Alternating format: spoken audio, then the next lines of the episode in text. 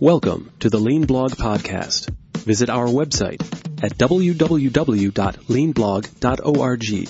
Now, here's your host, Mark Graban. Hi, it's Mark Graban. It is May 12th, 2020. Welcome to episode 370 of the podcast. Joining me today is Edward Blackman. He's the founder and managing partner of Kelda Consulting. He previously had lean and process improvement focused roles at organizations as varied as Whirlpool, Amway, and Spectrum Health. Today, we're discussing behavioral science and the need to combine practices and lessons from that field with lean and continuous improvement. Edward earned a master's degree in behavioral science along with undergraduate degrees in psychology and mathematics. He's a certified Six Sigma black belt by the American Society for Quality.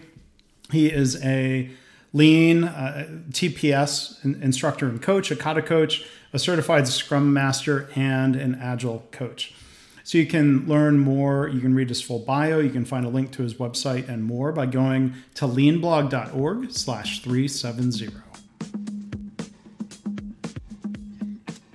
Well, again, our guest today is Edward Blackman. Edward, how are you? I'm great, Mark. How are you doing? I'm doing good. Um, thank you. Thank you for joining us and uh, and, and, chatting today. Um, think we're going to learn a lot personally from the discussion, and, and really happy to share that with others. Um, but you know, before we get into really kind of the, the meat of our topics today, I always like to let guests introduce themselves. So I will turn the floor over to you. Oh, great. Thank you. Uh, by education, my background uh, as an undergrad was mathematics and psychology, uh, graduate degree in behavioral science. Uh, by experience, I've been in the field for about 20 years now. Uh, worked in most industries, manufacturing, uh, about a decade in healthcare in all aspects of that, the clinics, hospitals, the system, the insurance side as well. Uh, IT is uh, the most recent area that I've been in. I've worked on uh, local scale, regional, national, and uh, global manufacturers as well. Uh, a current company is Kelda Consulting. Uh, we do consulting for small, medium, and large size organizations based on using a combination of behavioral science and continuous improvement. Yeah, and so that's why you know, I'm excited to um, explore and learn from you about that combination. Um, one, one quick follow up question: what, What's the origin or the, the, meaning of the name Kelda Consulting? Uh, yes, uh, I'm a bit of a, a bibliophile. Uh, love books, and if anybody's delved into Terry uh, Pratchett's uh, work, uh, the guy is just a genius. Was a genius. Uh, but Kelda, the short answer is a word meaning leader. Oh, Okay, and I'm not familiar with uh, with that author's work, unfortunately. But oh, okay, it's uh, okay. actually now's a great time to uh, catch up on the reads, and he's uh, very entertaining. He writes people very well. yeah. Um, so with um, you know all your your varied uh, experience in, in different industries, I mean one, one thing I'm always interested in ex- in exploring with guests is a little bit of you know, how you got introduced uh, to lean or continuous improvement or however you frame it. Oh yeah. Uh, uh, so back in the day, I worked in uh, retail. I worked in a, a regional um, uh, organization that uh, did grocery and hard goods as well, uh, similar to like a Target or a Walmart mm-hmm. Supercenter. And at the time, we were in the performance management department, and we had signed a contract with GE Financial Division to back our credit card and found out that if you have a business relationship with GE, they will train you in Six Sigma for free. And so, about a week after the uh, the ink dried on the contract, we had them on site and teaching us about Six Sigma. And so that was my my first segue away from performance management and into more of the CI realm, if you will. Mm-hmm. Uh, from there, I started to learn about lean and, uh, if you will, continuous improvement, really a production system uh, through a partnership with Herman Miller. Uh, so uh, at the time, we had a, a, leader who studied Herman Miller, studied the, the great work that they did. And Herman Miller was gracious enough to see that there was a mutually beneficial relationship. They wanted to learn more about healthcare clients. We wanted to learn more about their version of continuous improvement. And so they lent us a sensei, a mentor, for about a year, embedded with us to learn our, our needs and also teach us uh, their version of continuous improvement. It was a, a great relationship. Well, and I think uh, there's an interesting lineage there where um, Herman Miller, I believe, had a, a, partnership with Toyota at one point, and, and Toyota. I know there, there's some different histories where Toyota worked with Alcoa, and when you said mutually beneficial partnership, that seems to be the common theme here, right? I mean, learning about their customers, helping help you know it's just kind of all around getting better together and learning from each yeah. other yeah they uh, so they had uh, they were going through rough times uh, uh about 15 years ago i think it was and needed help they sought uh, tssc uh, division of toyota to help mm-hmm. them out and mr Ohba Ohba oba's son yes. sent to them and provided guidance to them on their approach and he set down some extremely difficult challenges for them to meet to demonstrate that they would be, if you will, worthy learners. And they met the challenge, and he continued to mentor them after that. And so then, um, and we'll, we'll, probably, I think, be able to intersperse, um, you know, lean concepts and lessons and examples from from your work with that behavioral science um, side of things. So, um, I was wondering, you know, first, you know, before talking about kind of connections um, to lean or other continuous improvement methods for for the uninitiated, for boy, the uninitiated. Um, could you give just a bit of uh, an introduction, you know, kind of to the, the, the boundaries around behavioral science and, and, and what that means? Oh, certainly. Uh, so by history, um, you know, everybody's probably heard of uh, Pavlov. Uh, we call that mm-hmm. classical conditioning um, in behavioral psychology or behavioral science. Uh, then along came Dr. Skinner, who created something that's called operant uh, conditioning, which is a very different version from Pavlovian conditioning. Basically, I, I, don't want to get overly techy on this one, but if you can see it with a video camera, it's probably behavior if you can't, mm. then it's probably not behavior. And, and so that's sort of the, the, layman version of am I actually discussing behavior? Okay. And, yeah. Uh, the, the, important bit of, on that is we dealt with behavior because uh, it's something that's scientifically falsifiable. Uh, so we can actually test whether or not we're influencing behavior because we can have multiple people agree on whether or not, you know, did Mark pick up the pencil? Uh, you know, did Mark um, follow the JIT correctly, right? Well, if you have multiple independent observers, then you can actually say, yes, we all agree that that happened. Whereas if we ask, you know, Mark, I want you to think about the pencil, or I want you to think about the just-in-time training. Well, it's very difficult to validate whether or not that happened. And therefore, we try to focus on the observable behaviors because it's it's scientific. So there's no. a difference between observing a leader leave their office and go on a gemba walk. You can observe that behavior. What what you can't prove or disprove is uh, some of their mindsets. If they're going on this gemba walk intent on finding people who are screwing up, that's we we may see behavior that suggests a certain mindset. Is that fair to say? It, that's correct, and we can try to interpret it and talk about motivations and things like that. Um, I will say uh, um, it's a common misconception that people don't consider vocal or verbal behavior part of behavior, but there's an entire division within behavioral science that focuses just on, um, if you will, vocal behavior. And so the words that leaders use matter a lot mm-hmm. as well. And so when they're on those Gemba walks, are they using words uh, that are in an inquisitive nature? Are they asking questions about the current condition, right? Or do they show up and you know what? 95% of the time, the leader's doing the talking, right? Mm-hmm. So quantify that as well. Well, that's not an inquisitive, that's not a uh, learning mindset, if right. you will. Uh, uh, learning mindset would be interpreted as somebody that asks questions, somebody that listens, and we can actually quantify that by the amount of time that they're in the Gemba and the amount of time of that, if you look at a pie chart, that they're actually demonstrating these behaviors that we desire. Does that make sense? Mm-hmm.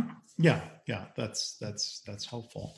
Um, so, are there you know, before we talk about connections with lean, are are there other kind of I guess foundational concepts or branches of behavioral science that are worth um, sketching out?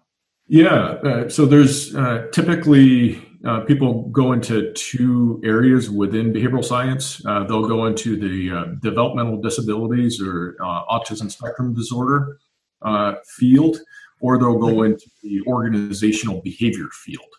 And so, my background actually, I started on the, the DD route. I, I worked with kids labeled autistic and then uh, ventured into the organizational behavior area, and I stayed with that. Uh, and honestly, uh, to give another uh, plug related to Toyota, uh, one of the reasons that I continue to study and apply lean versus more the Six Sigma stuff is I found it um, uh, validated uh, by the behavioral science approach. So, whether or not folks at Toyota or the people that learn and apply lean uh, actually understand the what's called the mechanisms of action, why the stuff works that they use actually works. Uh, but it is um, very much uh, supported and validated by behavioral science. So, can, can you give an example of that? Yes. Uh, so, uh, one of the uh, um, I'll just mention his name. Ted Larned was the sensei lent to us by Herman Miller. And we asked him, how do you know that somebody is improving on their, their continuous improvement journey? How do you know they're getting better at it? Hmm, mm-hmm. And uh, he said one of the things that they look for, that they learned by, from Ohba-san, was scripting. So are people using the words and are they using them correctly? Right. So when they're approaching a problem solving scenario, are they using, and we can delve into the A3 example, are they using left side wording or right side wording? So when they approach uh, a problem, are they trying to understand the symptoms versus the root cause? Or right out of the gate, are they suggesting solutions?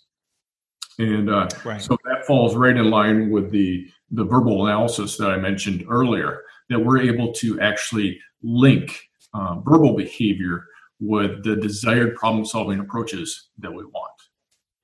Oh. And, and, you know, to be honest, Mark, I can geek out on this stuff all day long. So you're gonna have to, you're gonna have to throw no. on this one. But I, I find this stuff fascinating just because it's so effective. Yeah. Yeah. So, uh, I, um, oh, go ahead. I'm sorry. Well, no, I was going to say geeking out on this is fine. That's what this podcast is all about. So, um, so let, I mean, you, have given a, a, bit of an introduction, and we're going to delve deeper into um, some of the techniques that connect to continuous improvement. But um, you know, starting with the why, um, why is it important? Why why do you think it's important to connect behavioral science to lean and continuous improvement? You know, uh, so I got an anecdote about that. About five years into my career, I was at a, a wedding uh, reception and just exchanging pleasantries with somebody, and uh, you know, I told them where I worked and what I was doing, and uh, performance management and you know working in the retail field. And uh, she goes, "Oh, what's your education?" "Oh, you know, behavioral science, psychology." And she goes, "Oh, that's so sad." What do you mean? Right. Oh, well, you don't get to apply any of your degree. And, and I was puzzled by the statement. Right. Uh, and, and, so, you know, uh, and I can you know, honestly turn this around uh, on you as well. I, I, would say that most of my career uh, over 90% of the conversations I have are around why did this person do that? I wanted them to do this other thing instead. Their behavior just doesn't make sense. And, and, you know what? There's there's an actual field out there. There's a science that can help us answer those questions. Hmm. Uh, so that's where I think the the power of behavioral science comes in is to help demystify uh, why people perform the way that they do. So when you talk about behavior that doesn't make sense, is it more a matter of, um, I mean, the, the behavior makes sense to them, but there, there's some difference in the person we're observing and you know we wish they were behaving differently there's there's a different mindset or there's some different principles or there, has got to be like they, it seemed like like they wouldn't be doing it if it didn't make sense. You, you know, I, I love your logic, Mark. You're you're you're dead on there. You you hit kind of the, the main point is that the behavior uh, almost always makes sense to the individual. The onus is on the observer, the the external person, to figure out why it makes sense, right? Mm-hmm. Because most people do behave rationally. And so if we go with that assumption that the the human the performer is behaving in a way that makes sense to him or her, then let's do an analysis to figure out why it makes sense. Right? Mm-hmm. So, why is the person continuing to use paper charts instead of our brand new fancy electronic medical record? Right? It just doesn't make sense. It's yeah. Easier. It's digitized. Look at all these great charts you can create with it. Right? Yeah. Right. Well, they've worked on paper charts for 25 years. Right? switching over to a, a new behavior that seems more difficult um, uh, than the old is perfectly understandable that it's hard for them. And one of the things that we look at is uh, there's an analysis called response cost. Uh, and that's where we'll find there's a lot of terms and terminology within behavioral science, the paradigm, uh, that have analogs uh, to lean as well. Right. So we, you know, look at a cost benefit grid would be another way of doing an analysis. What's mm-hmm. the benefit uh, to the individual performer of doing this new behavior versus the old behavior. Right. Yeah, and you think about um, cost benefit or reasons to use the electronic medical record and reasons to continue using paper charting or reasons to go out and do gemba walks and, and reasons to stay um, in in someone's office. I mean, the the the little bit I've tried studying, I, have got I, I, could geek out on this. I've gotten really fascinated about it and read and done a couple of podcasts on the topic of uh, motivational interviewing. Mm-hmm. And you know, the the one thing that that I've, I think key takeaway from motivational interviewing is casting aside um, you know the phrase resistance to change and and instead thinking about ambivalence mm. and you know that that person um, may say things like well i know i should use the electronic medical record but then they also have reasons not to. And and it seems like motivational interviewing and maybe other behavioral science it's not about making people do what we want but helping them get unstuck. And and maybe that they they can talk about the benefits and and you know motivational interviewing would ask we, we, we would try to get someone to articulate the benefits instead of just lecturing them about what the benefits are right? Mm-hmm. There, there's a lot of uh, concepts that we could unravel there uh, you know i like to i heard a smart person say one time uh, people aren't resistant to change they're resistant to being changed mm-hmm. uh, if they're actually part of the change and they actually are invested in it in terms of developing ideas, uh, then uh, when it comes time to test out or experiment with or implement their ideas, well, they're their ideas. They're not somebody else's. So they don't um, find resistance to them because they're actually invested in seeing whether or not they succeed or fail uh, versus taking somebody else's idea and trying to make it work. Yeah. Uh, one of the um, really basic analyses that we can do to see whether or not you know we have an alignment between behavior and the outcomes that we want to see as an organization is to look at their time and so you know we mentioned the, the office versus the gemba you know the shop floor uh, as ci people you and i like leaders to be out on the shop floor as much as possible wherever that is um, mm-hmm. and yes even the it environment has a shop floor uh, so are leaders actually doing that? Well, let's analyze their calendars. Um, you know, Google calendars, uh, Outlook. There's a lot of really basic ways that we could run a quick analysis and see, you know, is the leader spending a majority of uh, her time in uh, their office, uh, in meetings with other leaders at the same level, or are they spending time with their direct reports? Are they spending time uh, on the shop floor? And we can further that analysis by looking at uh, training and development too.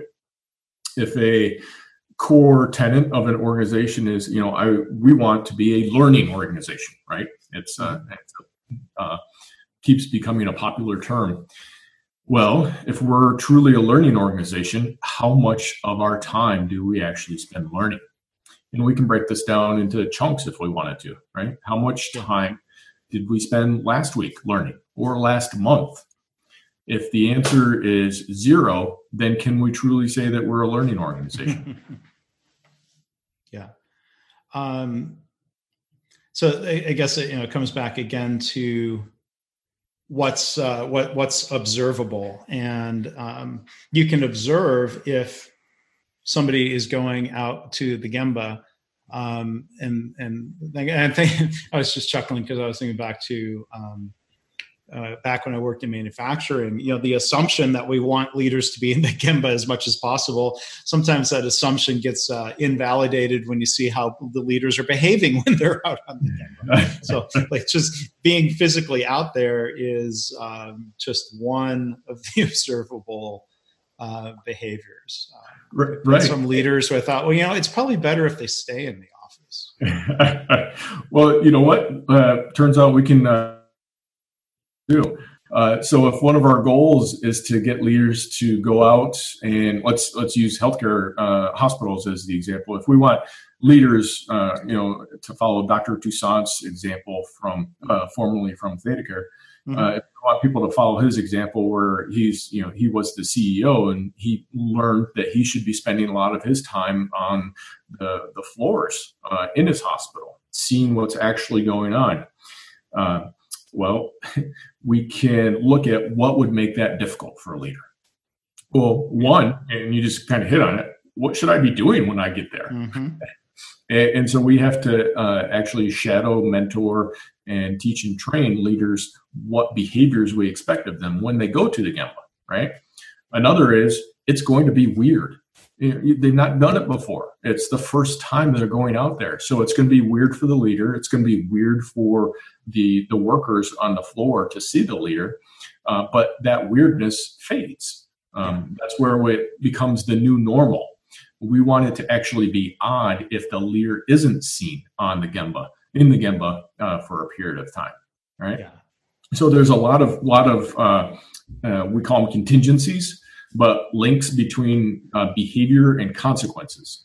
Uh, so we um, these are often called operants, but we want to link um, the operants uh, together and see why behavior is or is not happening.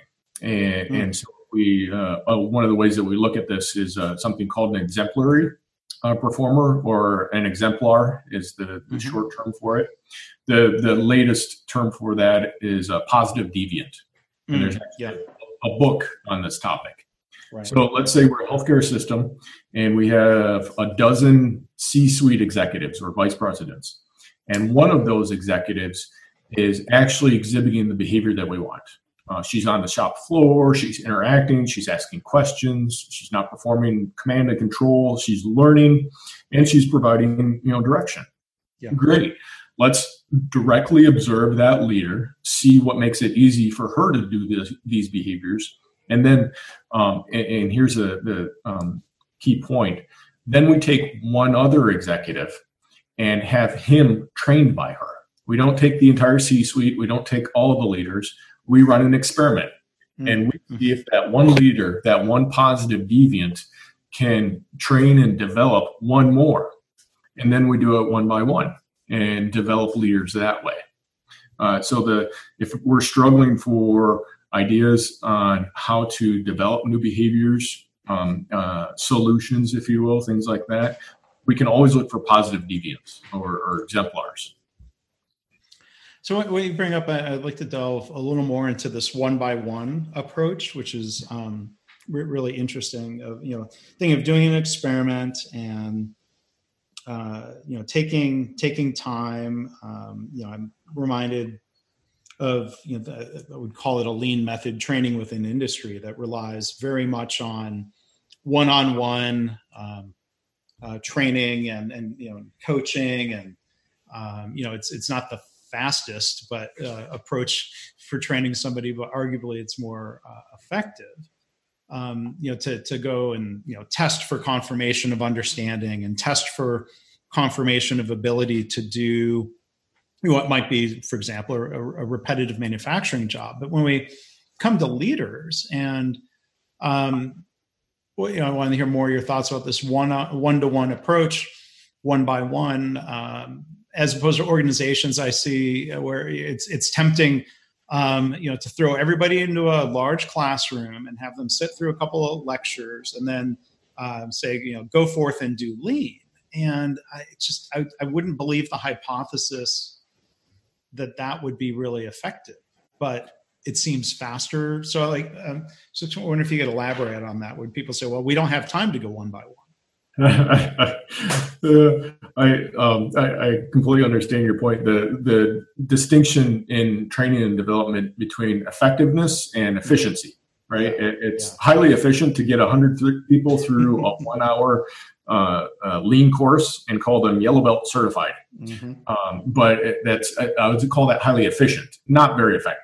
Yeah. Uh, and, and, so, how do we know? Well, uh, every, and I'm going to preach a little bit here, but in my mind, every uh, training event uh, um, that we have, class that we have, should always be a learning cycle system unto itself.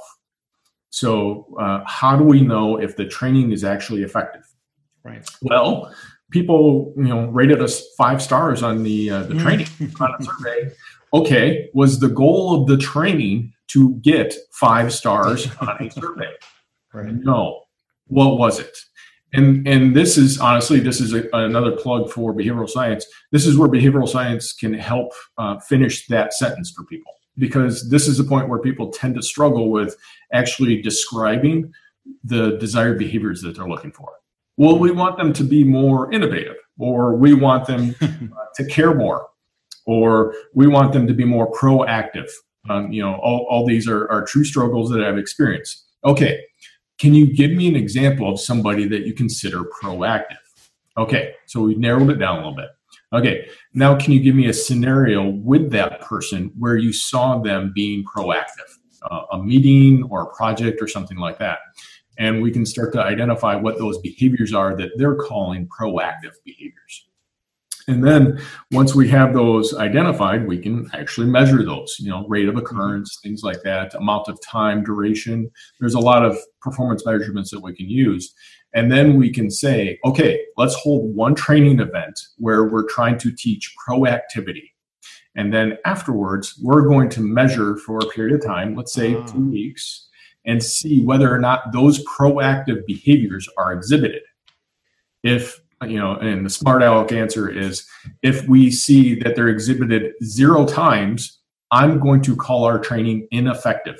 Yeah. Right. So, but this is where we have to come up with the measures before we do training to the masses.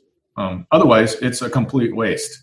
Um, I, I, I'm trying to, I'm struggling with the proper attribution of this, but uh, a smart person one time uh, talked about competence by chance we don't want to be accidentally competent. We want to be intentionally competent, and that includes our training. Right. Yeah, and so I, mean, I guess the thing that puts the science in behavioral science is being disciplined about forming and articulating a hypothesis in advance of the experiment, right, and not uh, twisting whatever happened to say, "Oh yeah, yeah, that, that's what we predicted," or somehow defining that as success after the fact, right? Very, very well said, Mark. Yeah, exactly. And, and you know, it, it, can be a struggle. You know, I, I, completely understand most people aren't geeks and didn't study behavioral science. Um, uh, to my regrets, uh, behavioral science is not taught in high school education um, mm. uh, or necessarily a requirement in college. Uh, I really think it should be. Uh, how many times um, uh, do you interact with other humans, right? versus um, working on trigonometry. Now, right. you know, I, granted, I have a degree in math, so I, I do like that as well. But the frequency of use of certain skills should influence education, in my opinion. Um, so, it, you know, and the, the classic grip on that one is taxes. I, I was never taught how to do taxes in high school, yeah. um, but it does seem to come up every dang year. right. So, um, yeah, so it's just kind of closing the loop a little bit on behavior before we kind of look at some other contributions from behavioral science. Um, so just uh, sort of a um, I'm struggling with the word uh, a platitude uh, about um, well, we we need leaders to be more innovative. That's mm. in and of itself not observable behavior, but then that's where you have to go and break it down and define what behaviors demonstrate innovation Right, and, and, so one approach to that for you know innovation is I, am a firm supporter of innovation. I think it's a great thing. Uh, the way I tend to divide, uh, define it is similar to uh, I think how uh, Toyota defines this, but I appreciate it if you keep me honest, Mark. Um, it's the uh, volume of ideas that are tested and tried, and, mm-hmm. hopefully um, some are actually implemented right? So the classic example I, have read about a lot is you know the number of ideas generated by traditional North American uh, car manufacturers versus Toyota. Mm-hmm. Yeah. Uh, and this is you know these are dated articles, but at one point in time they would talk about uh, one to three ideas per employee. Um, in North America versus uh, what was it, a hundred or a thousand by Toyota? The the number. It's a huge difference. Yeah. Yeah. And, so, you know, the generation of ideas, um, just by sheer probability, you're going to have um, um, more that are actually implemented if you generate more. And so, one way to behaviorally define innovation is the number of ideas generated. Mm-hmm.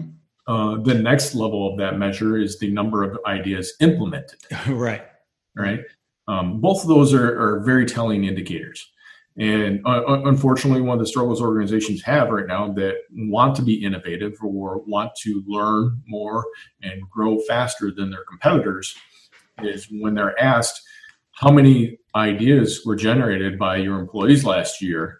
The and tell me if you already know the answer, Mark. No, go go ahead. I'm guessing, but I'll let you go ahead. Uh, they uh, the answer is typically I don't know. Right. Well, well, you know what? You know what's what's sad also is if you ask leaders, um, what's your what's your lost workday incident rate, and they might not know that either, which is, I guess, in a way, a behavior that illustrates. Like, it's one thing for an organization to say, "Well, safety is always our top priority."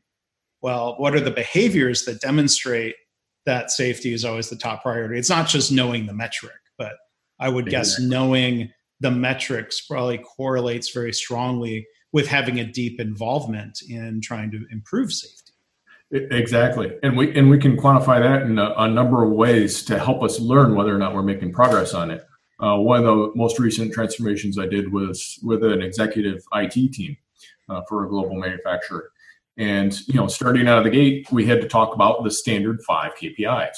Um, you know, safety, quality, delivery, cost, and morale. Mm-hmm. And uh, okay, well, what does that mean in an IT setting? Right. So we we I worked with the executive team and we came up with definitions for each of those for IT. And you know, in IT world, safety tends to equate to security, uh, protected health information, things like that. Uh, data breaches, uh, keeping the CIO's uh, name out of the media uh, with one of the ways they defined it, uh, which I was uh, I thought comical.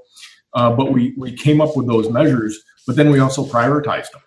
And, and here was the big learning experience for the executive team: is if you want your people to prioritize work and the completion of work the same way that you do, you need to make it very simple and understandable and um, explainable by yourself, right? So the CI person shouldn't be the one defining security. Uh, the security folks should come up with that. And so if you're uh, having a conversation with a project manager and he says, you know, the project's going to be late, and the executive asks why, and the project manager says, well, uh, we found a potential uh, hole in our security, and we need two more weeks uh, to patch the hole. The only answer that we desire from the executive is good. Mm-hmm. That's exactly what you should do. Or, or I was going to say maybe like I was going to say maybe thank you it yes, might also yes. be a good response, right? Yes, absolutely. Thank you. Good prioritization, right? So they prioritize safety over delivery. You know, instead of uh, hitting uh, the production goals for pushing out the quality or the pushing out the code, they prioritize safety over that. And so the thing is, if they want their prioritization to be in that order safety, quality, delivery, cost, and morale then we would want how many people in their organization to prioritize the work the same way. And the short answer is well, ideal state is 100%. We want everybody in the organization to prioritize the work the same way. Mm-hmm. Great. How do we get them to exhibit those behaviors? And, and the short answer is we make it very easy for them and we reinforce it when it does happen. And, so this gets into a, another piece about uh, feedback systems and uh, what's called the, the common phrase um, when we talk about feedback and operants is uh, all antecedents and no consequences. And, and so what that tends so in to plain in plain language, no. Yeah, yeah. Like, so, so yeah. Uh, in, in plain language, all antecedents and no consequences means um, antecedents are things like uh, I'm warning you, Mark, don't mess up. right. Yeah. Uh, so that's an antecedent. That's something that happens uh, before your behavior occurs. Yeah. And then the consequence is, well, Mark, um, you, you, you messed up the quality on it, right? The, the, the widget didn't quite come up to, to snuff, right? Well, that never happens. We um, no consequence means there's no follow up, there's no learning cycle, there's no corrective action, there's no learning that happens afterwards. So we don't yeah. teach you, Mark. This is how quality should have happened, or we don't help you when we see, oh, the quality of your widget was off. Can you help me understand what the struggles were to meet the quality specs? All right. So instead, we just come back and say, okay, this time I really mean it, Mark. Don't mess up next time. I, I really mean it. And, and to help um, make sure I'm doing this right, I'm going to start putting up some posters and say, you know, we really mean quality this time. So these these are antecedents, not consequences. Hmm. Um, I was wondering if we could um, uh, kind of go back and delve into safety a little bit in the context of um, IT oh, sure. and software settings. Because you know, sorry, you said safety often gets translated into security, but then like some of the things that came up, the examples of you know, let's not let the boss get in the news, and let's not um, like it sounds like there there there there are consequences or there there's fear and like th- this isn't physical safety but it seems more connected to either you could call it professional safety or psychological safety. And that doesn't seem as easily measurable as physical harms. Like it's pretty cut and dry if somebody got cut physically in a manufacturing workplace. And it's observable and measurable that yes they missed time at work because of it. Um, I don't know if this is a rhetorical question or if this is something you can speak to, but um, how do we observe or measure emotional harms in that type of workplace that might be really fear driven and, and, dysfunctional in other ways? Um, yeah. So, Mark, I, I, can see why you're considered such an expert in the field. Uh, you're, you're, these are absolutely excellent questions. Uh, uh, so, uh, physical uh, safety in the workplace versus uh, mental safety or mm-hmm. psychological mm-hmm. Um, to me, both are important. And, yeah. and I'm going to do a twist on a classic term called accountability and talk about accountability partners. Mm-hmm. And, and, so, you know, as a behaviorist, uh, um, I'm able to see whether or not the executive is putting somebody uh, in a psychologically unsafe condition. But uh, I'm only one person. So, how do we develop uh, one another as accountability partners for the types of behaviors that we desire? And so, uh, if we see that a vice president, uh, for example, is uh, mad, right? We can all define mad. We've seen mad. we can observe mad a lot of times. Yeah, yeah. We can operationally define it and measure it and all that kind of stuff. Or we can just say, you know what, Bob, you were really mad and it seemed like you were making it unsafe for um, uh, Jen to tell you the problems that we had um, and the reason what was going on, uh, the reason that we um, missed our production targets. Now, what do you mean? Well, you noticed how Jen went quiet, right? in the, the classic phrase, uh, leaders that don't listen will soon have um, people that don't talk. Mm-hmm. That's there's a lot of truth to that.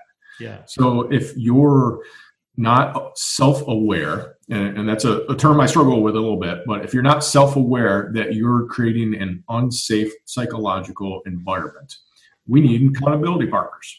We need to, and this is very much in line with the andon cord. Um, when a psychologically unsafe condition is occurring, we need a signal. We need to pull the andon and say, you know what? The worker's just doing exactly what we wanted them to do. Please don't respond in that way, right? So we need two things. We need a way to signal that an unsafe, psychologically unsafe condition mm-hmm. is happening, and we need a way defined that we're going to respond to it. Now, in this case, accountability partners are the andon, right? Mm-hmm. They're the more that you have, the more accountability partners that you have that are trained on this approach can help you say yes. You know what? It wasn't just my impression. You know, um, five people in the room all agreed that this was an unsafe conversation. Okay, so we signaled the andon. We signaled unsafe. Now, how do we respond to that? Right?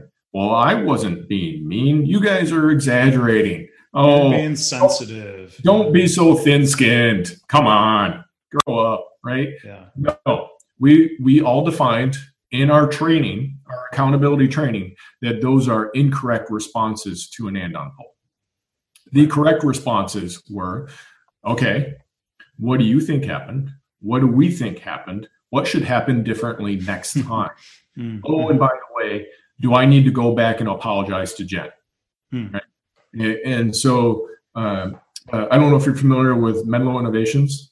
Oh yeah, yeah. I've, I've uh, interviewed uh, Rich Sheridan on podcast and visited um, their company once. Okay, okay, yeah. I I, I think the world of Rich and his crew. Yeah. Um, they, um, uh, they do great work out there. In uh, Rich's latest book, um, he talks about one of these exact scenarios where you know it's it's very easy to get you know CEO syndrome or president syndrome and, and um, behave in an unrestricted manner. And so uh, he gave a poor response uh, to one of his coders, one of his developers, and later on was called out on it by an accountability partner. Mm. And, uh, and the next day went back and apologized to the individual. Wow. Now, now here's the thing. That was an interaction between one CEO and one, uh, if you will, coder. But the power of that story went throughout the entire organization. Yeah. Right. And, and, that's one of the beautiful things is these all behavior is observed. It, it just it, it is. And, and, what story do you want to have told about that? Uh, in healthcare, we used to talk about service recovery quite a bit. Mm-hmm. It's it's really bad um, to have an adverse event happen. Um, it's worse if you respond to it poorly. And so, how do we do service recovery properly and actually turn a poor experience into a lifelong loyal individual? Um, and, and, our stories help with that. Yeah, yeah. Um, so, you know, you, you mentioned um, you know performance and uh, performance management. I was wondering if you could elaborate a little bit more on um, what behavioral science brings to us understanding things like um, strategy deployment and when you know uh, p- people are trying to meet goals and targets or when organizations uh, are, are, trying to evaluate individual performance um, what, what, are, what are some things that come to mind that are useful? Certainly. And, and so uh, i want to preface this real quick by um, uh, saying that uh, this is the elephant analogy. So um, people often think uh, about performance management based on their own personal experiences with it. So, you know, if uh, uh, six individ- uh, uh, visually impaired individuals touch an elephant, they're all going to mm-hmm. describe it based on the piece that they touch. So, elephant's right. like a tree. If you're touching the leg, yeah. it's like a wall. If you're touching the side, it's like a snake. If you're touching the tail, so on. So, uh, from my experience, a lot of people have had poor interactions with performance management teams or performance management departments and they're typically punitive. It's punishment yeah. department, right? Not performance management. And so performance management can actually do quite a bit from a behavioral science perspective to help um, develop uh, high performers. And there's a, a thing uh, by uh, Thomas Gilbert. Um, so he's a, a great uh, author, a great individual, or was a great individual. He wrote the book um, uh, about behavioral engineering and uh, developing human competence.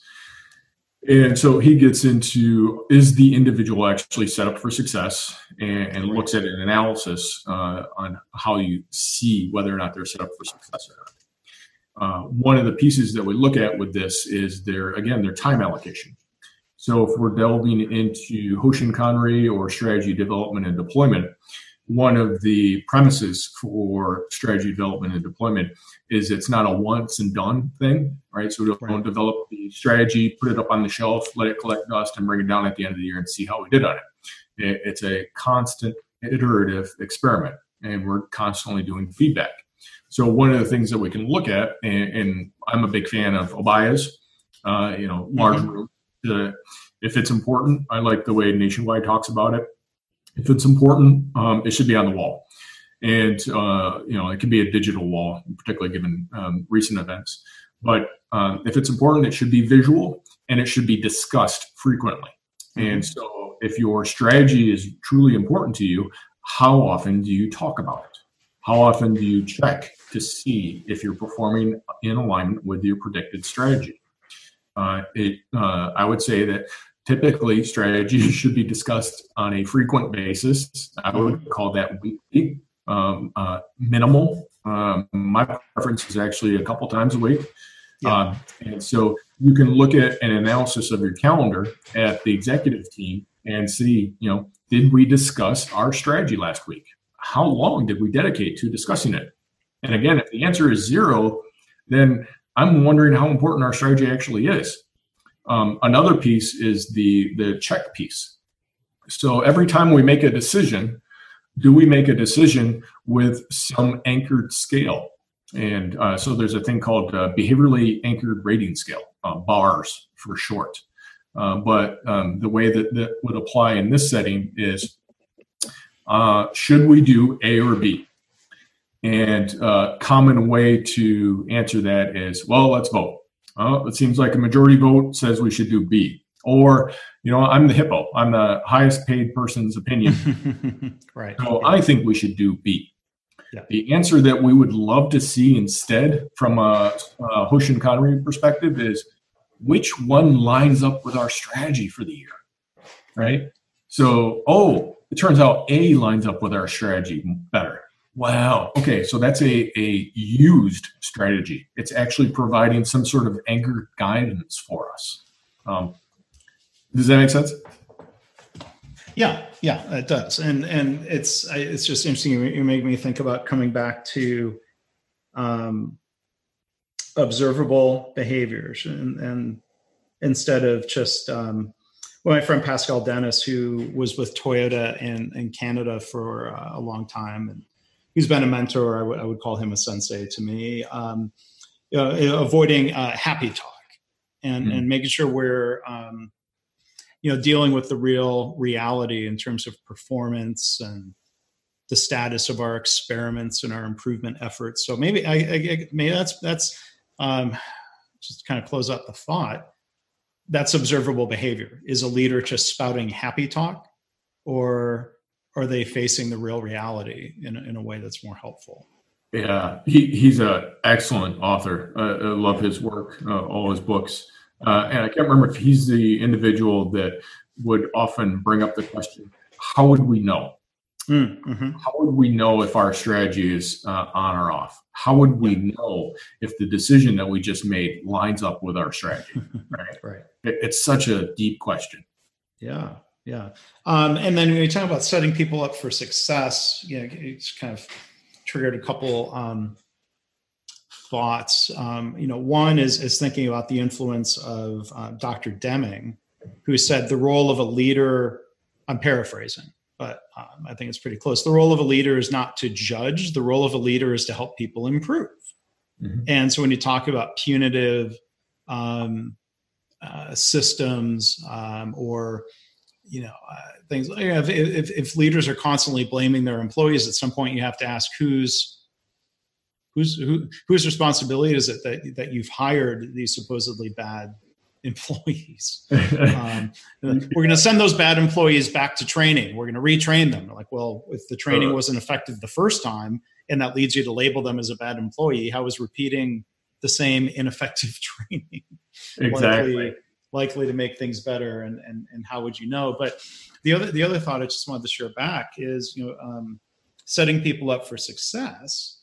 It, it, it, like the the Toyota people I know have this feeling of deep responsibility for that. And I, I often quote and cite um, my friend um, Darril Wilburn, who, who says basically, um, I think this is a pretty direct quote. I think he always says it the same way. It's the responsibility of leaders to provide a system in which people can be successful. And like that boy, like that that that summarizes a lot of it. Like how how many organizations say they are implementing lean, but yet don't share that same belief. Um, like I, I think things like that are, are, just so fundamental, but they're overlooked by um, a lot of people who say, "Well, oh yeah, yeah we uh, we um, we are implementing the mechanisms of strategy deployment." Mm-hmm. You you may see an Obeya room but it doesn't mean they're really practicing that or exhibiting the same behaviors you might see in a place where that's effective. Right? exactly. And, and to build on that a little bit, um, I think you said Darril Wilburn. I'm gonna have to look him up. Yeah, um, Darril Wilburn. Yeah, he was at uh, Kentucky, and he helped stand up the San Antonio plant, and he still lives in the San Antonio area. Ah, okay. Uh, uh, so one of the things that I like to talk about is uh, when uh, we ask is an individual set up for success. That's the the first question we ask. We don't ask what's wrong with the person, right? Because um, majority of uh, individuals, performers, workers, uh, humans come to work trying to do a good job. Yes. So if we start with that basic assumption, then we ask, you know, were they set up for success? Um, if we try to flip that order and say, well, yep, they were, um, they must be set up for success. I'm a great leader. Um, it must have just hired a bad one. And no, right. no, right, no. Right. It, most of the time, they're not set up for success. And there's actually different analyses that we can do on that. I, I know we're running low on time, but uh, there's a, a, cool thing called a PIC/NIC analysis that you can look at to see whether or not they're set up for success, or the you know the behavioral engineering model is really useful for that, um, along with a lot of the CI tools, right? Uh, yeah. So there's it's a beautiful marriage of the two paradigms.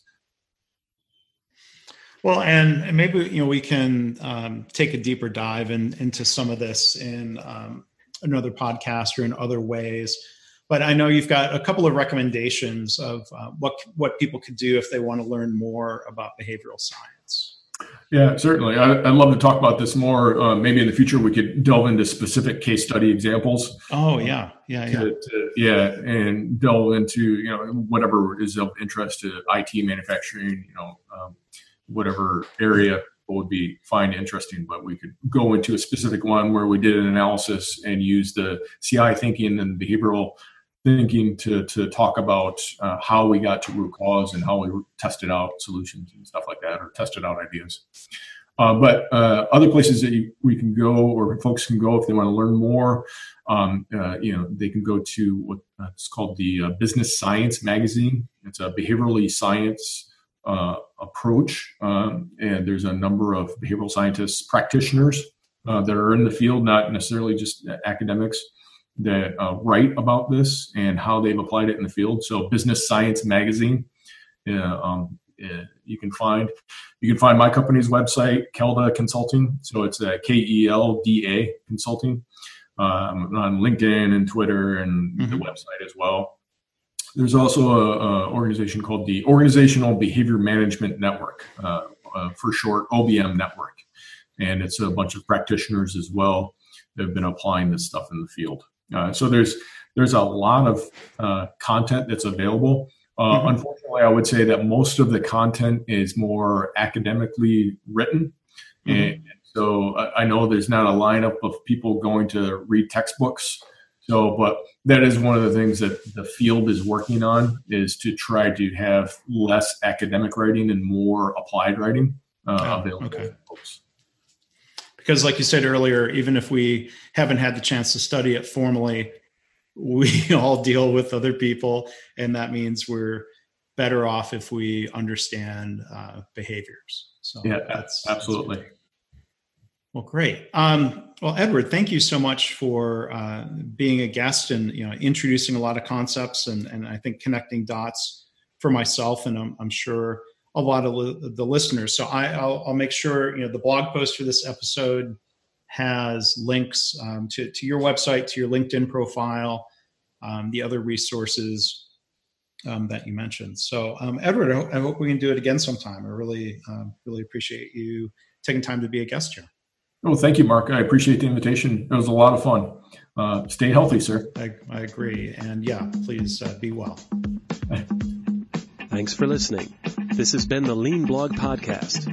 For lean news and commentary updated daily, visit www.leanblog.org. If you have any questions or comments about this podcast, email mark at leanpodcast at gmail.com.